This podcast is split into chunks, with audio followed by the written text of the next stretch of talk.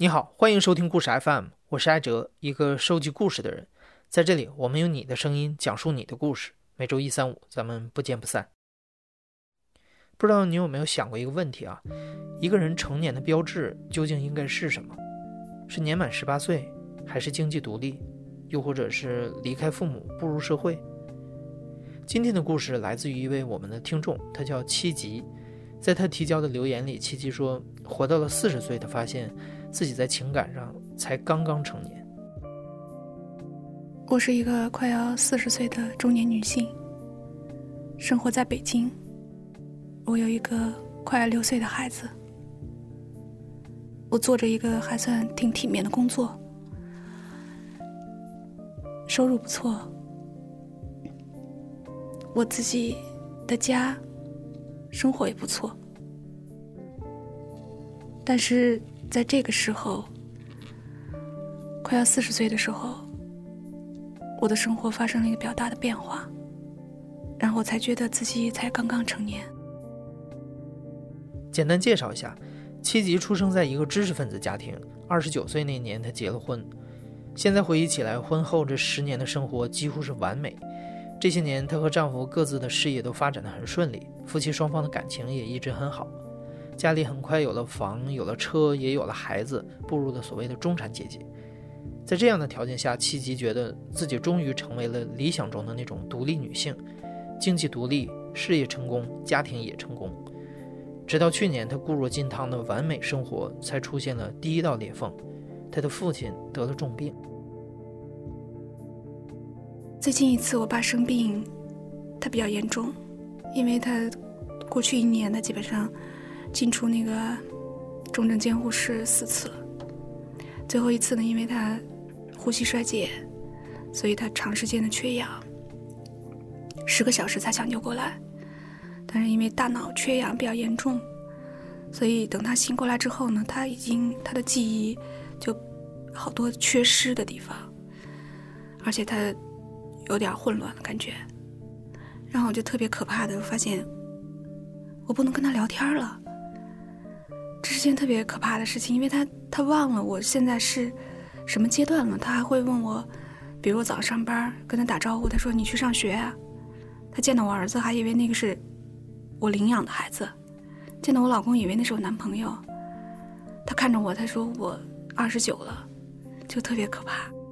所以对于我来说，就是我突然之间意识到，我爸对于我来讲这么重要。我是觉得就是。你的感情上可能需要一个依靠，人都需要有一个心理支柱或者是感情上的一个支柱。对于我来说，嗯，我的感情支柱可能就是我爸。所以我觉得还有一个很重要的想法，就是我觉得我父亲，我爸爸他虽然进入这种状态了，但是我还有老公啊，他会保护我。他会支持我，什么时候都向着我。然后在这个时候，后来不久，一个星期天晚上的时候，因为孩子要玩手机，就拍照片。然后我的手机是 iPhone，我先生的手机呢是是另外一个手机。我当时在想要不要换手机，就说用他的手机看一看他的手机的那个镜头。拍完照片，我就看相册，就是想看给我儿子拍那几张，然后我就看到了一个手机截图。那个截图就是一个跟一个人订房间的一个截图，然后那个截图呢是不是最近的一次？最近的一次就是周五订房间，因为他周六晚上不在家，他说去开会，然后要在外面开会。我当时看到这个截图之后。就心里咯噔一下，但是我觉得他应该是帮别人订的，我也没问他。然后晚上就让我洗洗睡觉，各种。可是我就一直睡不着，我觉得这事儿有点问题。然后我就起来，他已经睡着了，我就起来解锁了他的手机，看那个截图没有了，跟那个人的对话也没有了。他可能发现我看到这个截图，他删了。然后我就翻别的，翻他的支付记录，然后翻他那个就有一些可以订订酒店什么携程的那些记录，然后一直到翻到三点钟，在卧室的卫生间里，我当时就很清楚了，我都知道他在跟谁跟谁在一起，因为还有导航的记录。我觉得这很可怕。我拿着我的手机拍照，把所有的这些记录都拍照。那个时候已经完了，以后已经都四点了，然后我就到阳台站了一会儿。当时都已经快天亮了，九月份，天都有点亮了。特别奇怪，我的感觉不是伤心难过，我的感觉是。就是松口气，我脑子里浮现的第一句话就是报应不爽。对于丈夫的秘密，之所以七吉的第一反应是报应不爽，是因为从一开始，他的这段婚姻就是建立在一个秘密上面。十几年前，七吉其实和一个家人介绍过的男人订过婚，但在结婚前的一个月，七吉背叛了那个未婚夫，跟现在的丈夫在一起了。现在想起来，七吉觉得也许是十几年前的那次背叛报应在了自己的身上。然后我就开始洗澡，洗完了以后，六点钟他起床，然后我跟他说我一夜没睡，他说你怎么不睡觉？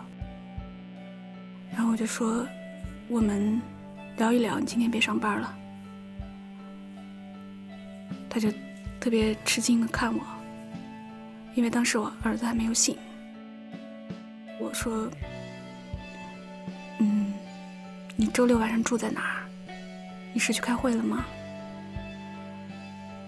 然后那个那个女的是不是谁谁谁？他当时一句话也没说。我说：“我们聊一聊，十分钟时间就够了。”他不跟我聊，他说他今天必须要去上班，和他开一个特别重要的会，两个小时就回来。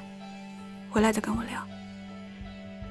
他差不多十一点钟回来的，然后我们约在外面见面，天气特别好。我走路的时候，我觉得我自己都有点打飘，然后就一直哆嗦，一直哆嗦。他已经到了，我们就面对面坐着，咖啡厅里人特别多，身边都坐满了办公的人。我就问他。是不是这么回事儿？他说是。我说多长时间了？他说一年。我说你打算怎么办？他说没什么打算。他在我心里预定答案是，他要跟他在一起或者怎么样。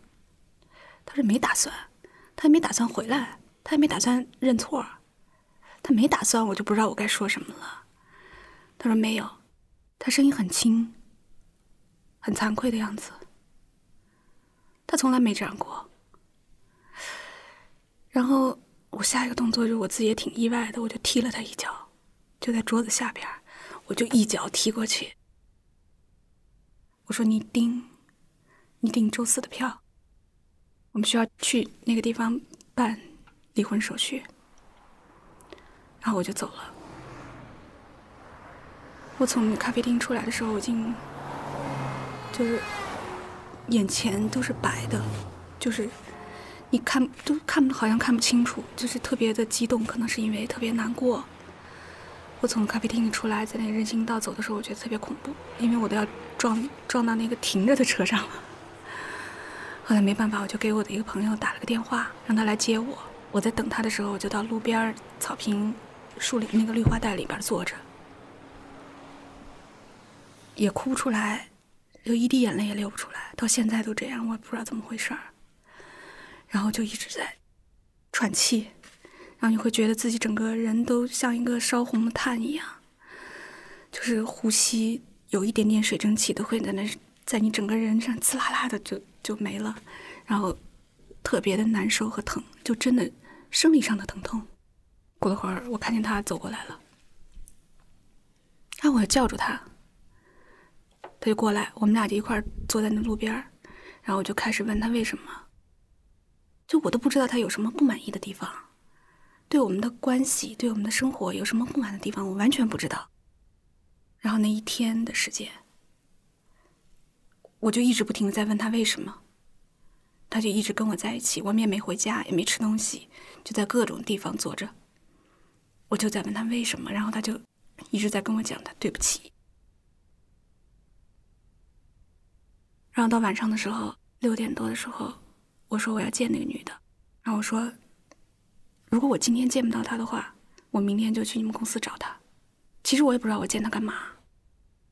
结果到晚上快十点钟的时候见到她了，在一个咖啡店里，我们三个人坐在一起。然后我面前有一杯咖啡，我当时准备泼他的，但是我一看，咖啡店快打烊了，人家在打扫卫生，我想我要泼了之后，人家还得重新再打扫一遍，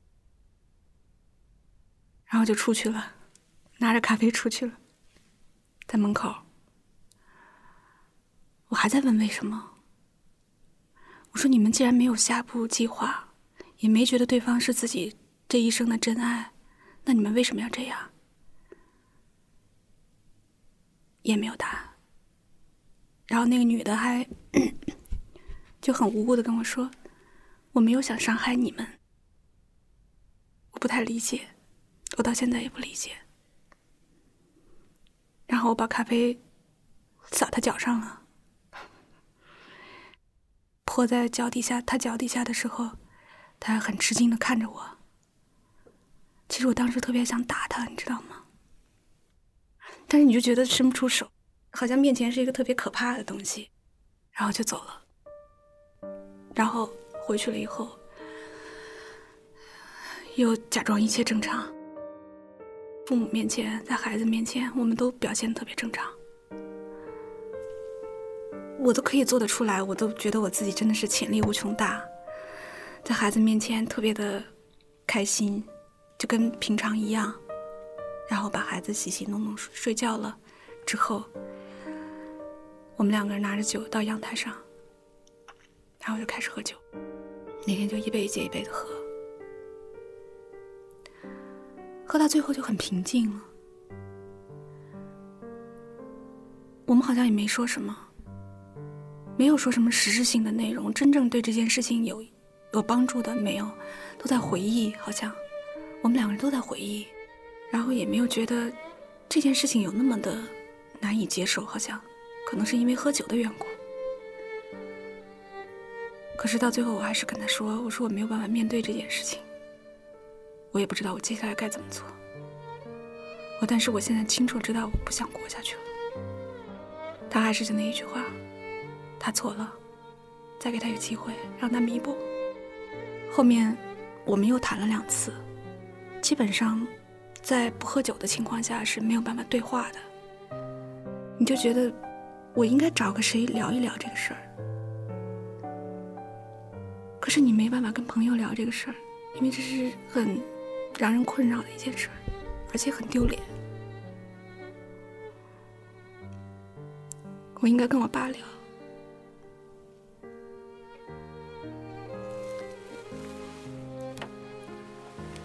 但是他什么？他好像什么也不知道了，所以我只能自己消化这件事儿。然后我才发现，过去几十年我没有长大。其实，之前呢是，是我父亲是我的精神支柱，好像对我来讲。后来呢就变成我老公，因为我我以前我觉得我们是非常感情很好的。我以为我们互相是对方的 soul mate。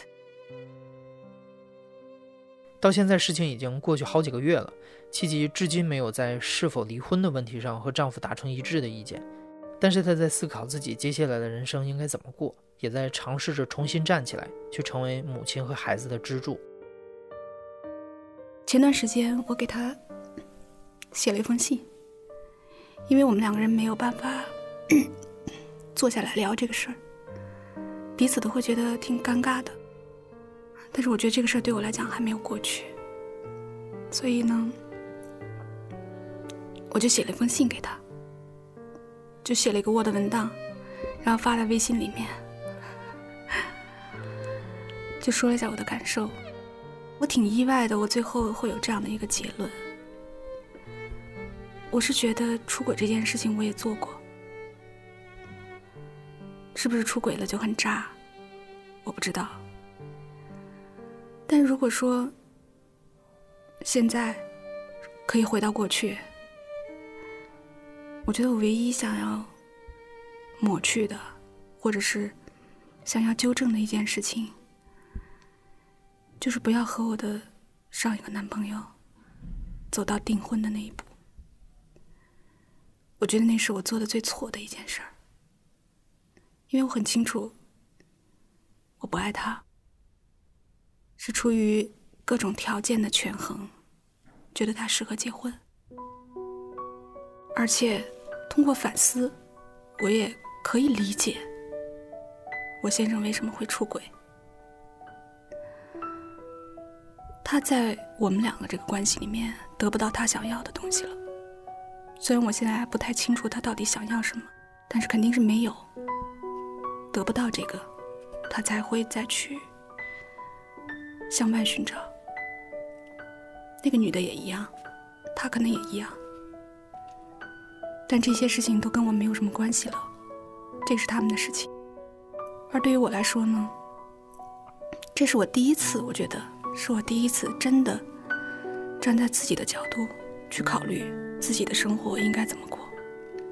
以前因为感情上都会被呵护、被照顾，所以不用太担心。但是就像就像我跟我爸爸一样，我突然明白一点，就是不是说光是。父母和孩子这种亲子之间的感情，它有一天会消失，因为人会死。所有的感情都一样，它都会有一个开始，有一个结束。